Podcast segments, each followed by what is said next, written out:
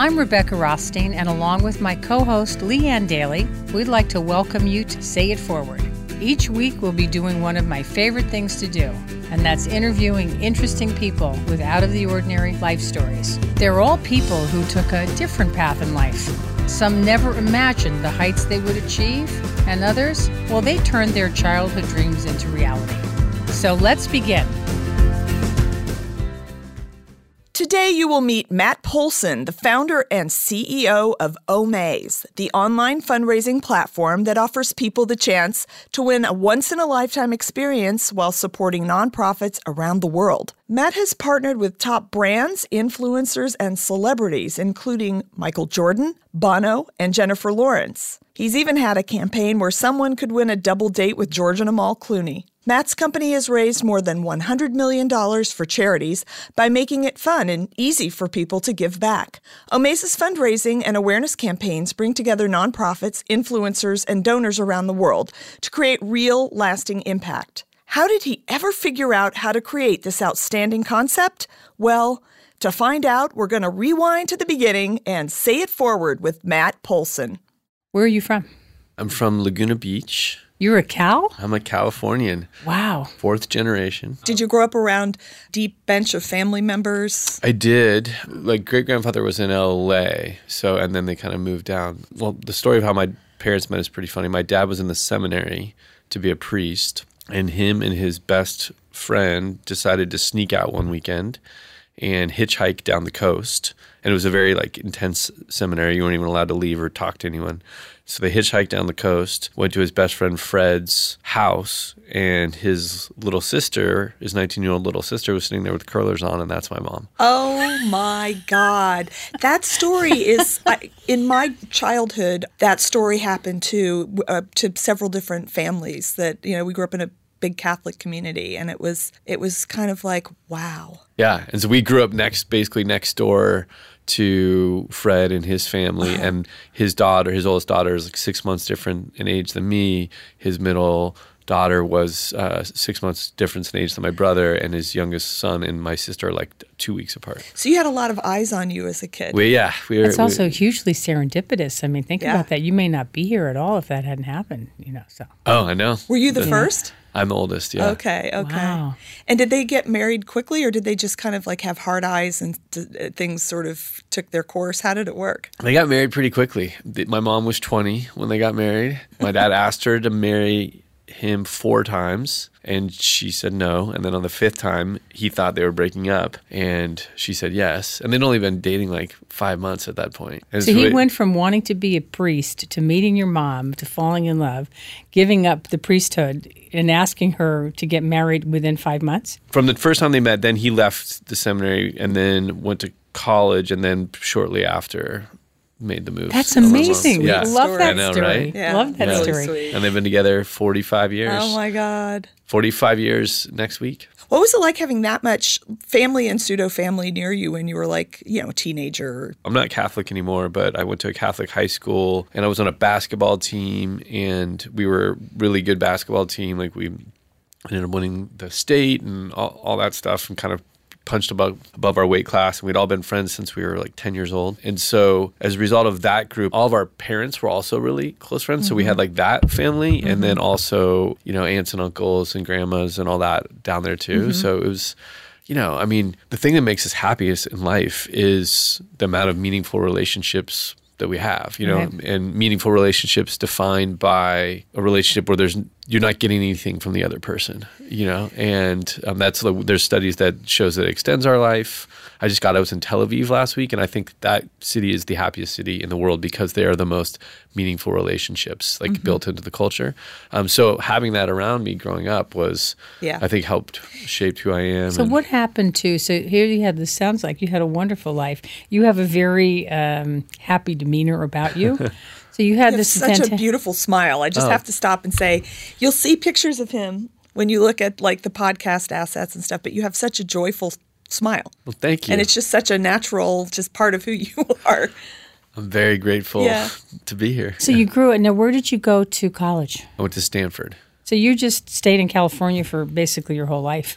Yeah, I mean, I did when I was part. in Stanford. I did a semester in Washington D.C. and then I did grad school back in Philadelphia. And so those those periods I was out of California, but the rest of it I've been in California. Fast forwarding to what you do now, because I really want to not be short shifted on talking about what your work is. What's the history of this? And you're you are now at an industry that it really is an industry because there's a lot of people popping up in this space. But you're at the crossroads of uh, being a business with a charitable bias to it. So can, let's talk about the history and how, how did you come up with this idea? Yeah, it was me and um, my co-founder named Ryan Cummins. So yeah, the history is is we went to Stanford together. We came down to LA to get into entertainment, specifically focused on cause content. Our passion was using storytelling to inspire action because the beauty of a story in its essence is that it enables you to connect with someone whose experiences are different than your own. And when you do that, you want to help that person. And when you do that, you feel more connected. So it's a virtuous cycle.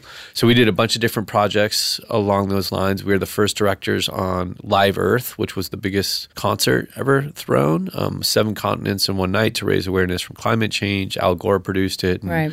Had everyone from the Rolling Stones to Kanye. Um, we did a documentary series called Girl Rising about girls' education in the developing world that was funded by Oprah and Queen Rania of Jordan, and Meryl Streep was the narrator. We spent a couple years traveling around the world interviewing the world's greatest thinkers, a couple hundred Nobel Prize winners, and MacArthur Genius Grant recipients. And then we did the Clinton Foundation's big 10th anniversary global television concert event to celebrate their decade of difference and worked with everybody from obviously Bill and Hillary to Jay Z and Bono and Bill Gates. Can I ask you a question? Can I stop for a second and ask about your education? Because you went to Stanford. Did you study film? Because it sounds like it's a lot of filmmaking that went into what you did. We, yeah, we taught ourselves. So I, I majored in economics and political science. So I thought I was gonna. I thought I wanted to go into politics. Like that was my after school, and that's why I went to DC and did that whole thing. And then when I was there in Washington. I realized that was not the path for me. I didn't. I not that I, I have anything against the people who are you know give their life to service, but I just looked at who I was going to become. No, so yeah, we didn't. We didn't study film. We we taught ourselves writing as we got mm-hmm. here. You know, and ended up in a group of friends who've all gone on to do good things in that space. And You had no familial background in this kind of work. no, Orange County is you know it's geographically close to LA, but it's culturally very far away. Very different. yeah. Okay, so let's start with the first big event. How did you? What was the uh, the path to that? The concept, the execution, production, and so forth. Yeah. So with uh, with the first event on Live Earth or with Omaze. With Omaze. Oh, with Omaze. Yeah. So basically, what happened was, you know, we were doing that work, and with all those really influential people who authentically wanted to do good, but we realized we weren't doing that much good. We were creating a lot of awareness around these projects, but not a lot of impact. And that was kind of endemic to the cause content space. And so that inspired Ryan and I both to say, okay, we got to figure out a better model to do what we're passionate about. We decided to go to business school and surround ourselves with people smarter than us I went to Wharton, and I had never even opened Excel before I went to Wharton. That's yeah, it was a you know it's a finance school as you guys know. I ended up in this amazing group of friends, this amazing class of um, entrepreneurs. Where out of this group of friends, that none of which who had ever started businesses before, was the founder of Beyond Meat, which is a huge company. The founder of Allbirds, which these shoes that I'm wearing. Love that company. Yeah, the founder of uh, Warby Parker and the founder of Harry's. So like and Lola too. and right? Lola. Yeah. That's right. Yeah. Yeah. And and then another company called Patient Ping, which um, is valued at a billion dollars, and another co- company called Aptiv, and another company called Wired Score, which are like are less. They're like Omaze. They're not as known as those other ones, but are all, like all with huge kind of trajectories. Yeah. So all of those business were for-profit businesses, although clearly in new. I mean, when Allbirds first came out, it was the most surprising thing to me as a banker that they did as well as they did because getting eyeballs like that and getting people to buy shoes online was Just a superior product. It is, but know? they had to get people to look at it and to say, okay, I'm going to buy that. And Yeah. you know, there, there's a big leap between okay and hitting the buy button. Now there's no resistance to it, but they were pioneers when they started it. Yeah, and, and Same thing Warby, with Park, Warby Parker. even I mean- even more because they were a couple I mean, years ahead. eyeglasses, you know. Yeah, and and there was a lot of like people didn't buy eyeglasses online then. That was that was an absurd concept. Right. They did a masterful job. I mean, I don't think that enough people kind of give them credit for the masterful job they did it on the street level with their experiences and their pop ups and their stores too. Yeah. they they had a, a really uh, excellent sort of machine online, but they also had an amazing experience when you when you encountered them. Mostly after you purchased glasses, and you'd just be like, "Oh, well, I want six pairs because I can physically go in and experience it." That's a really insightful point. You know, Neil and Dave and Andy and Jeff are all super creative, but also you know very analytical, and they just just kind of let it fly. With you know they had that school bus that went around the Yeah, country, exactly. which was really effective. Yeah, They worked with Andy Spade, uh, who had a, a partners in Spade, and Andy's an old friend. And I just watched what they did, just going, "Oh my God, it's so cool!" yeah, it was a really cool Yeah. ride to watch. I learned a lot from them. yeah. So there, so there you are in this thriving environment. Yeah. And you took a not-for-profit path. Well, so Omaze is for profit. Yeah. It's but it Yeah. but it but it does not it does um, not-for-profit experiences in many cases. That's right. So what happened was we were we were in school and then we went to this event that Magic Johnson was hosting for the Boys and Girls Club where he was auctioning off the chance to play basketball with him and go to a Lakers game, but it was one of those things that was only available to the high net worth individuals sitting in the room. I'm sure you guys have been to a thousand of these events at the Beverly Hilton, you know, that's where it was. Yeah, with the bad And- food. Yeah, exactly. and and so we were in the room, Ryan and I, but we were not high net worth individuals. We were the guys who get invited last minute to fill the table. And so we sat and we watched as the auction went up to fifteen thousand dollars. And Magic Johnson is our childhood hero. There's nothing we'd rather do than play basketball with him, but we couldn't afford to participate. And so when we were driving home that night, we said, you know, that doesn't make any sense. The there's Magic Johnson fans all around the world, not just in that room. In fact, the people around the world care a lot more about playing basketball with him than the people in that room. For sure. If we made it available to all, yeah, they would probably pay not to, or Yeah. ju- you know, like they'd pay not to come to the event, probably, you know. So we said if they made it available to all those people online for the chance to win, you could raise so much more money, so much more awareness, open up a whole new donor base, and that was the idea. So keep going with that because this was you're groundbreaking in what you're doing and the way that you do it. So you guys are talking, sitting around, for trying to figure this out. And where did the germ of this idea come from? So that was like we left that night and we're like, this is what it is. It was a aha moment. Like we said, we're gonna work with all these talent. We're gonna use our content making things to get the word out. We're gonna be able to spread it around the world. You know, they're gonna want to do it because they're gonna meet everyday people. We're eventually gonna raise so much more money and all that kind of stuff. So that was like we were like screaming in the You car. were like cooks in a kitchen in a way because you had the filmmaking capability built into the two of you.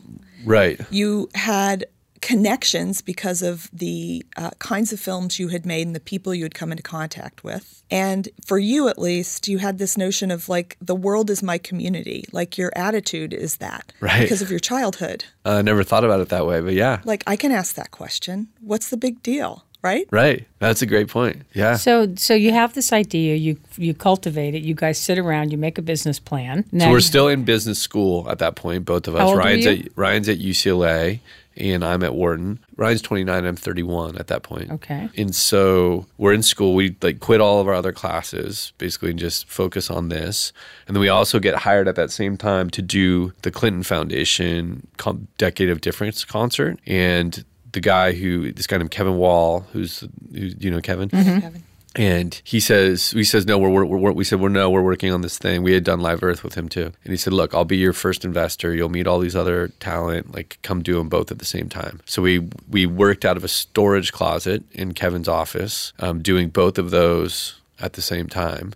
So you had like a table shoved in a storage closet. Yeah, we still have it in our office. Yeah, and then he literally halfway through he put more crap in there, and so we literally couldn't even see each other between like file folders. And then we just started going out and trying to get like some friends to do the first ones. The first one we ever did was to be a guest judge on Cupcake Wars because my friend Justin Willman was the host, and it raised seven hundred and eighty-five dollars. So we we went so off to a smashing bought- start. So talk about what Omaze is so that our listeners understand exactly How what does it it is work? that you Yeah, guys do. absolutely. So Omaze raises money and awareness for charity by offering the chance to win once in a lifetime experiences. We've done everything from be mentored by Michelle Obama to ride in a tank with Arnold Schwarzenegger and crush things to win a Lamborghini where Pope Francis hands you the keys. But rather than one high net worth individual paying 25 or fifty thousand dollars, we make it so that anybody in the world can donate ten dollars for the chance to win. And as a result, it raises two to sometimes fifty X for the charity. And so the choosing, let's talk about that. How does the person get chosen? It's totally random. Okay, and you have like uh, Ernst and Young selecting it. Like, do you? How, what are the regulations around that? Just quickly. So we work with this company called Random.org, Okay. which does uh, the Scottish and Irish and UK Lotteries? Lotteries, Yeah.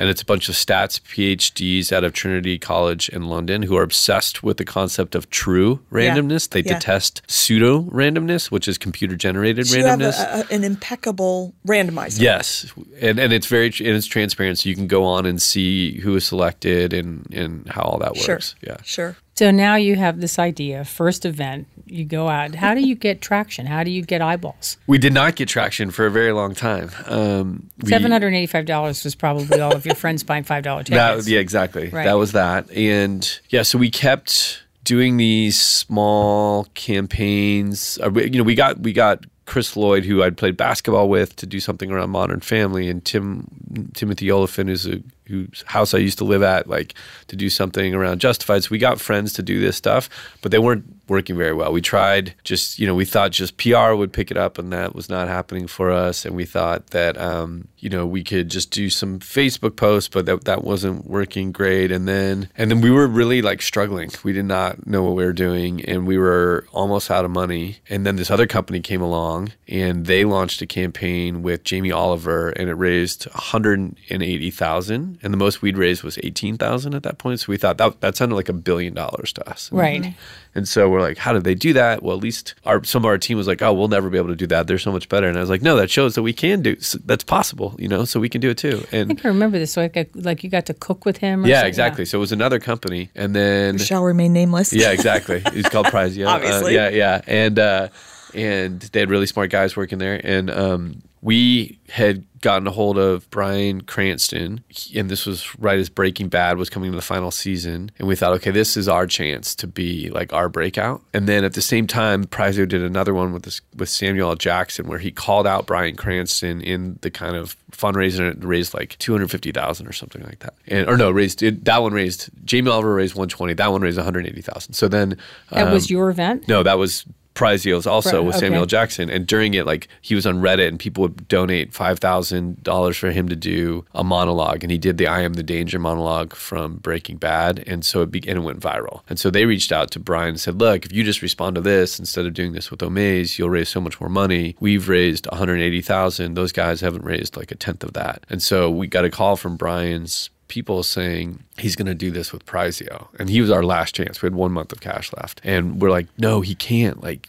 please, like, like we, we had an agreement, like he can't do it. And she said, I'm sorry, like that's just the deal. And I said, well, where is he right now? And she said, he's at this charity event. Like, and so we went to the charity event and we snuck in and we went up to Brian and said, look, you don't know us, but we're the from Omaze. We talked on the phone that one time and, you know, we were going to do this thing together, but now you're going to this other company and like, we really got to do it. And he said, look guys it's nothing personal. It's about raising money for the charity. And these guys said we can raise like $200000 and i said well we can raise $250000 and he said what's the most you've ever he, he said what's the most you've ever let me pull raised? that out of the air. yeah he said what's the most you've ever raised? I said $18000 and he's like well how are you going to do that and i said look we we have to like this we we have to make this work like this is supposed to happen like we'll do we'll be so creative we'll make content for the first time we've never we haven't done videos this is what we're good at like we'll we'll find a way we'll be creative and it ended up raising $300000 Wow. So what's the business model? So you raised three hundred thousand dollars for this event. After doing all that, you have expenses because you made a video when Yeah. you had to promote it and do that. Yeah. So how do, how do you figure out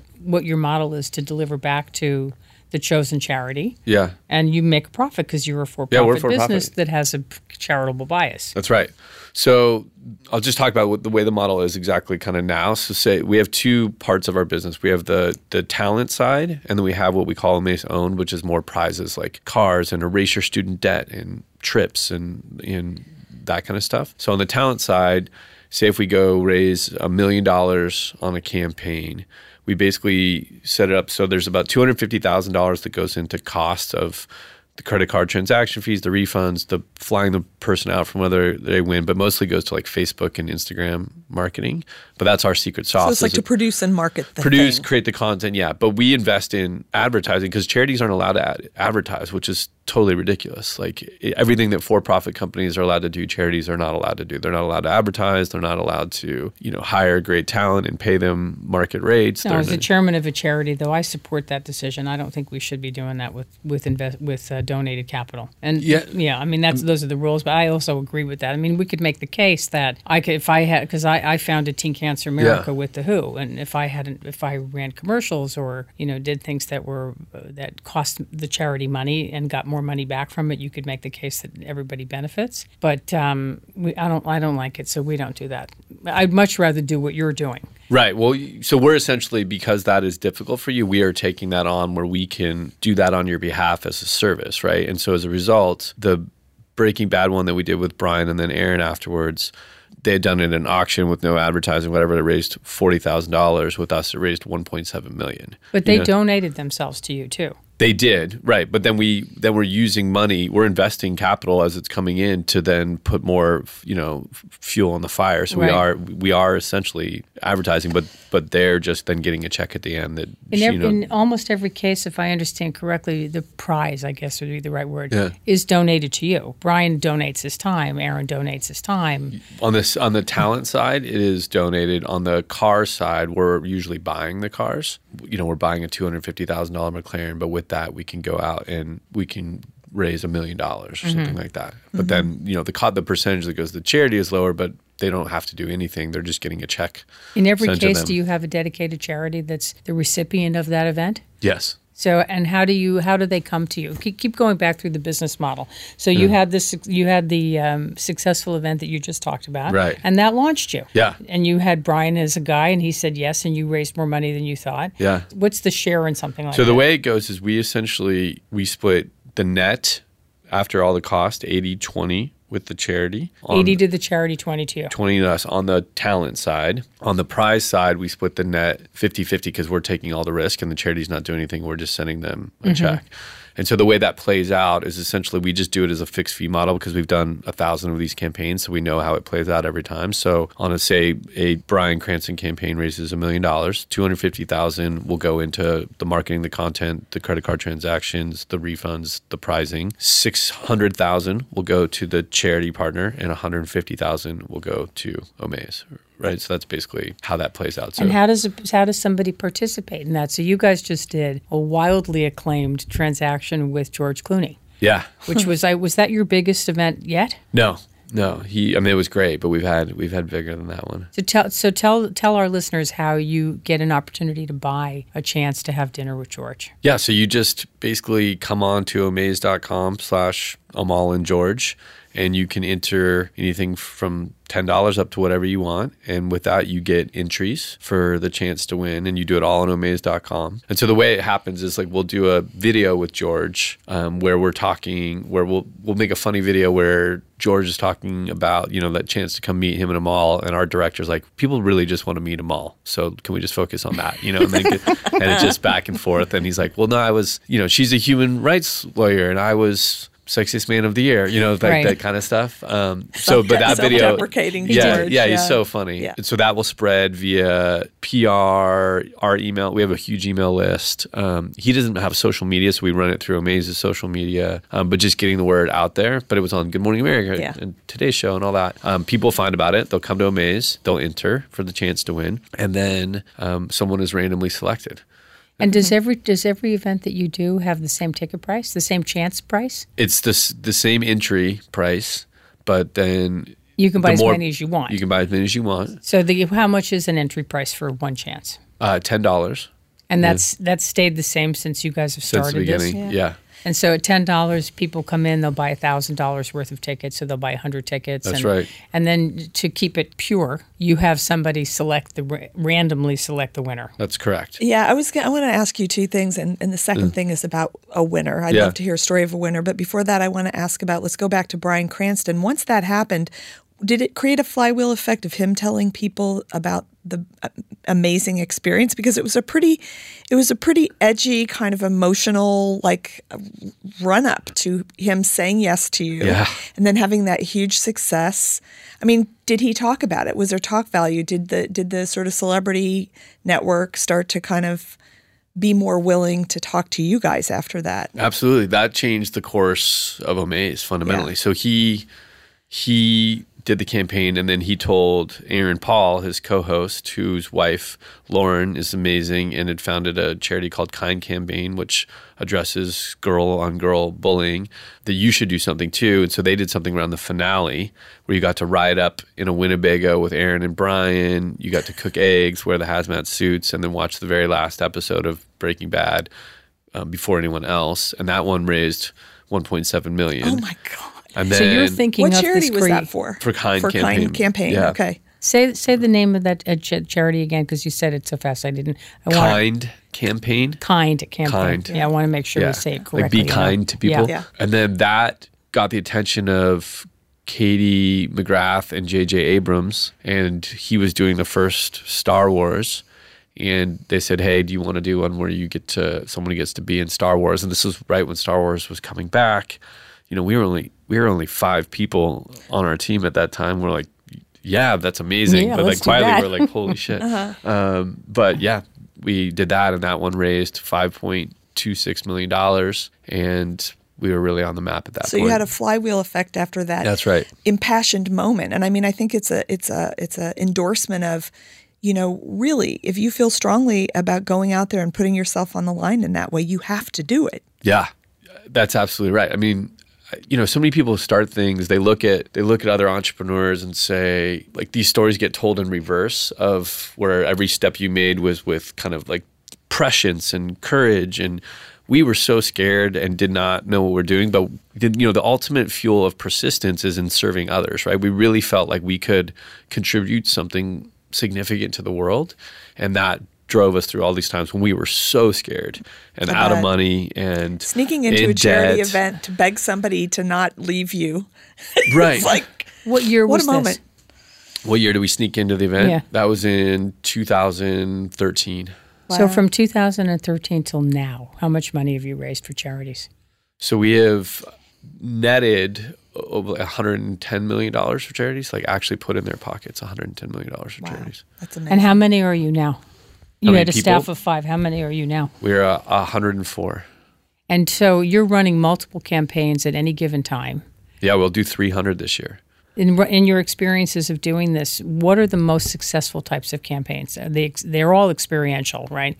So, which is the ones that are the one that you can count on? If I put that up, I know I'm going to get X number of dollars back for that. Well, we look at a function of scarcity times promotion, right? So, how unique is it? Going to Lake Como and meeting George and Amal is very unique. And then, what is our capacity to promote? Well, they don't have social, but we can create a fun video and get it out there. So that's that's a really good one. But there's some where they may not be, you know, the same kind of name like that. Like there's a guy named Sam Heughan who's the star of the show called Outlander, and he raised 3.1 million for his charity, My Peak Challenge. And he's not, you guys, I don't know if you know his name. I didn't know his name beforehand. He's an amazing, charming guy, but he's got this just rabid fan base and like great social engagement. And as a result, he was one of our highest performing campaigns of all time. but he helped you take that to market with his social platform. Exactly. Exactly. Yeah. But so he wouldn't. You wouldn't. When you think of the most scarce experiences on earth, he wouldn't be the first person that pops into mind. But because his promotion is so strong, Yeah. he was able to do that. Yeah, so- or we've done stuff with Casey Neistat, who's a YouTube influencer, like legendary influencer, amazing guy, and we gave away a Tesla Model Three with him to benefit Kid Power, which is an amazing charity, which is building these solar water farms all around the world and changing people's lives. But because his his fan base was so strong and helping it get it out, like it did so well. Mm-hmm. The second piece about the fans, I'm I'm curious about because there there's a specific story of working with Bono, Oh yeah, and I'd love to hear that story from what the structure of it was, who won it, what the experience was like for them. Can you share that? Absolutely. Yeah. So we did a partnership with Bono and his charity Red, which is helps end the transmission of HIV from mother to child. And so the opportunity was to go meet Bono backstage in at a concert. And this was again back when we were about five people.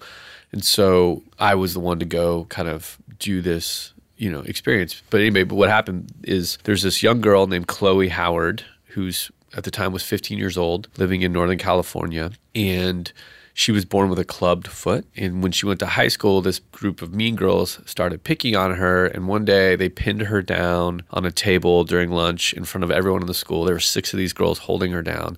And they pulled off her shoe to show everyone in the school what, it, what her deformed foot looked like. And obviously, she was traumatized by that. She went home and locked herself in her room, and her dad and mom, Dane and Lori, who are these amazing people, didn't know what to do. They were really worried about their daughter. And her dad's a huge U2 fan. And so he started sharing her U2 songs. And she really latched onto this song called Invisible, which basically says, like, you can't see me, but I'm here. And she started listening to it every single day on loop on the way to school. And at the same time, her dad entered into that contest to meet Bono backstage and he won. So, cut to a couple months later.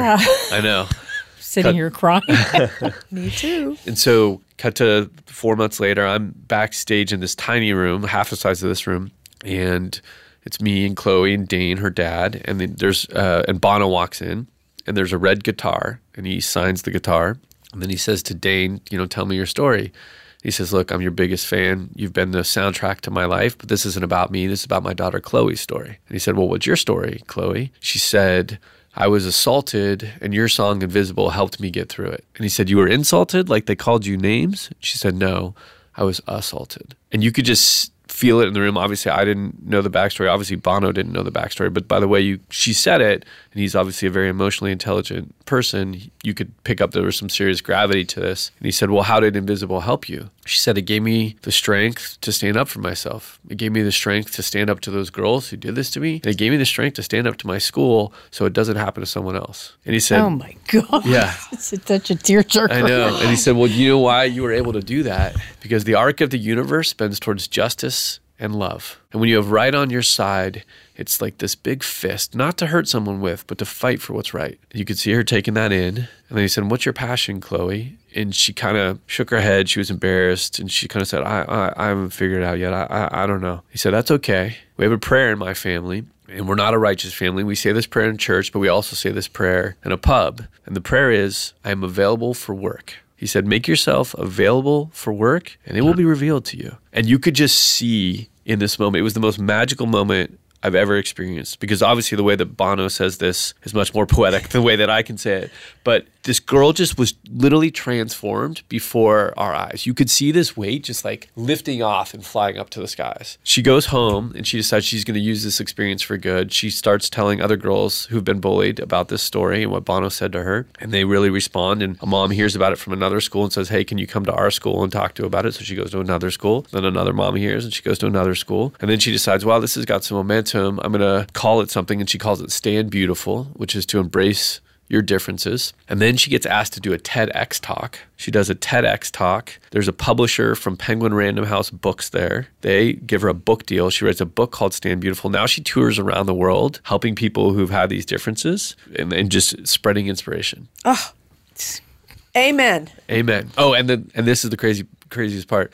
The red guitar that he signed. When we were in the room, Dane, her father, said to Bono, said, When was the last time you played that guitar? And he said, "Oh, I don't, I don't know. I, I can't, I don't track these things. But we have someone whose job it is to track these things. We'll make sure you get his email and and ask him. He'll know. His name's Gary. So Dane emails Gary. Gary has no idea of any of this backstory. He writes back, the last time Bono played that guitar was in Dublin in the studio when he was writing the song Invisible. Invisible. Oh my Oh God. my God. Talk about serendipity. Yeah. Oh my God. Total body chill bumps. That's unbelievable. wow. That's really an amazing story. That's story. an amazing story. Uh, it's a ripple effect of good. right. It is. It is. It's a that's a fantastic story. And you've created this perfect kind of machine to do this thing that creates a chance for everybody. So everybody gets to think about and participate in a way. And it amplifies what an individual famous person can create from doing an action of charity and support.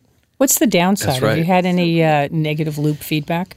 I mean, m- most of it's been very positive, and I think what people respond to is we're all like connected in one network. Like we all have this mutual destiny, and there's some people in this network that have greater reach than others, and so we're making the most of that. But the downside that we get is kind of what we were speaking to earlier, which is people really struggle with the idea of a company being for profit in the charity space. You know, if you look at the history of charity in the world, it was started in the US. It basically started when the Calvinists came over from England to start a new life and they were literally kind of taught to hate themselves. So they got here and they started making all this money. The Calvinists were very aggressive capitalists. And, and then they started thinking, wow, we might not go to heaven. Like with all this money we're making, we should do something about that. So they created the concept of charity and it became this tithing. This thing was totally separate from commerce. And that's permeated up through our society in a way that's like really powerful. And so people still struggle with the idea of for-profit company in the space. They struggle that we're not giving 100% of the proceeds to the charity, and in some cases it's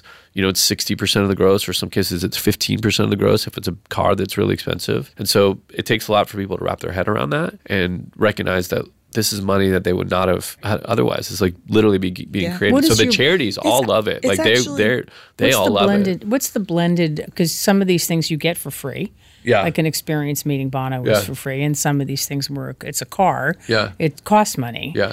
What is your blended rate? On sixty on the talent, sixty percent of the gross goes Mm-hmm. to the charity partner, and on the cars and trips and stuff, it ends up fifteen percent of the gross goes to the charity partner. Mm-hmm. And so we also get fifteen percent, and the rest is costs. So you're blended in at about. I'm guessing based upon what you just said, I'm going to say you're probably in that 40-ish percent range. Yeah, that's about somewhere in Which seems extremely. I mean, as a person who runs a charity, Yeah. um, and I do, then we have when we host an event, we have a hard ten percent expense ratio. Uh-huh. Um, but we're lucky because we get everything donated. You know, people Right. come and they donate, but we still have fixed costs that we have nothing we can do about that. So my response to what you just said is that if I have a host an event in the backyard of my friend's house, I have to have seating, I have to have food, I have to have bathrooms. You know, we can't have a thousand people without having services. We have hard costs, and the rest of the money goes to the charity. And so it's it's identical to what you're saying. You have hard costs, Right. and you're doing all the work and you're employing 130 people and you have to have you have to pay them in order to go out and do this have you ever had anybody be grumpy about one of their experiences no, we really haven't. so the you make sure that the- amazing. you Yeah. make sure that you kn- you knock the cover off the ball when somebody wins that experience they get exactly what they expect. Oh, expected that- to has a winner been grumpy? Yes, Yeah. we do. We care. We work really hard because we create a whole experience for them before they ever meet the talent. Right? We surprise them on video. Like we have them meet the team. They, you, you have to remember, they get flown out from wherever they live in the world. I mean, all over the world. Right. And so, unlike maybe an auction winner who has paid a lot of money, has some really high expectations, these people are like plucked into a hero's journey, you know? And so it's just, I think the type of people that contribute to this type of thing is just tend to be, I don't know, it's just self selecting. But we have a lot of stories that are not as powerful as Chloe's, but like are really like Yeah. amazing. What is the average number of chances a person buys? The each va- ticket's $10 right Right. Each ticket's ten dollars. The average is the average donation value is twenty six dollars. Okay. So it's not like this is so some are buying people. one and Yeah. some are buying a 100 and so the overall Yeah, average but the vast majority, like eighty four percent of the winners, have contributed under a hundred dollars. Well, if a young person wanted to come and work on your team, what kind of a person is good at doing all aspects, including being that sort of chaperone? Well, you know, obviously we specialize very much. You know, like the, generally what we're looking for people who come join is that they take their work seriously, but not themselves. You know, we really believe laughter is the shortest distance between two people, so you have to live by that, and we our content is based off that. Someone who is practices gratitude that recognizes that we're really lucky that we get to do something that has such a ripple effect in the world to know that every day that you every minute you spend working harder like someone's life is better as a Yeah. result of that like that's an amazing feeling but also you can have economic opportunity for yourself to Mm-hmm. take care of your own family And it's gratitude for the winner as much as it is gratitude for being in the presence of the prize. just gratitude that you get to spend your days working at a company that's doing this and the fact that we even still exist is Yeah. like so improbable you know Do you get inbound uh, phone calls from people like George and saying, "I want to raise money for this charity"? So do a JJ campaign was for me? one, right? Yeah, JJ was one. Abrams Yeah, was one. yeah. yeah. W- Yeah, What's we the do. ratio now? More of inbound? inbound or- to outbound i would say it's probably 50-50 maybe 60-40 inbound to outbound but Mm-hmm. you know we have a team who still like starts these things up and makes them aware of what's going on but it's a small team it's only four You're of here the- in LA. yeah we're here in la Do you have a lot of competition? The, you know there's the company i mentioned before Prizeo which is great um, if only which i know you guys have worked with which is great um, There's CrowdRise and GoFundMe, which don't focus on this, but do still do some of this kind of stuff. But we really view our competition as like direct mail, like outdated, outdated ways of fundraising. You Right. know, like where we're really like, trying to like open up the world. Um, and we also, we actually also people who contribute on Omaze, like they don't do that instead of their char- charitable giving, right? It's almost instead of their leisure time. So we're actually trying to get people to spend time with the dream of having this experience and connecting to social impact and like really enjoy that versus, you know, mm-hmm. maybe they would have spent plenty like gaming or something else. Mm-hmm. Like, It's super interesting. And my only experiences uh, on this have been so far the one I mentioned to you, where we had an if only campaign for the Wembley yeah, show. I don't, I don't know the right way to say this, but when they pitched us, I sort of did like, oh, okay, you know, like how's that going to go, right? Right. It was stunning. It was absolutely stunning. I was really surprised at the outcome in an amazingly positive way. I completely think that what the work you're doing is great work and Thank that you. you're doing a great service and that you're making it so uniformly fair. Everybody has the same chance. So I'm super proud of the work you're doing. I really am. I think you guys are changing the world. So I'm really happy to have had a chance to uh, meet you today. thank you for sharing. I really that. am. And congratulations on building a company that is, you know, saying things like being grateful every single day for being in this space doing this work because I think like Bono said that that sort of heart-centered love, you know, being driven by love and and making things better is is a really powerful thing and you don't hear it a lot inside sort of the internal communications of a company, a for-profit company. So it's super great. and your Really. perseverance and you know doing what you did. I, I'm I'm so impressed by this. Really, Oh, thank you. I really appreciate you coming today and telling us this story. I'm very grateful Thanks, for you guys Matt. having me. You have such a good Wow. spirit and love in this room and on That's the podcast. It's Yeah. really illuminating. Love that. Thank, you. Next time, our guest will be Paul Ollinger. He attended Rhodes College and borrowed $100,000 to get an MBA, but during a business school talent show, he performed stand up for the first time and got bit by the comedy bug. And even though comedy was his true passion, he took the safer path and found a steady job to help pay back his loans. Paul worked in digital media for companies like Launch.com, Yahoo, and Facebook, where he rose to be VP of West Coast Sales. He soon realized that comedy was his true passion and he was never going to be truly fulfilled doing anything other than giving stand up his full attention. Today, Paul travels around North America, performing at festivals and in top comedy clubs, sharing the stage with top comics like Dave Attell, Norm MacDonald, Bill Burr, Marc Maron, and many more. He's the host of his recently launched podcast, Crazy Money, interviewing entrepreneurs, celebrities, authors, and artists with a humorous perspective on money, wealth, and careers. So join us when we rewind to the beginning with Paul Ollinger on the next Say It Forward. And for more podcasts featuring funny men, check out our podcast with Howie Mandel and TV comedy writer Greg Garcia. Thanks for listening to Say It Forward. Help us grow by subscribing to our podcast. Please subscribe on iTunes or at www.sayitforwardpodcast.com. Don't forget to rate and review us on the iTunes Store or like and follow us on Facebook and Instagram.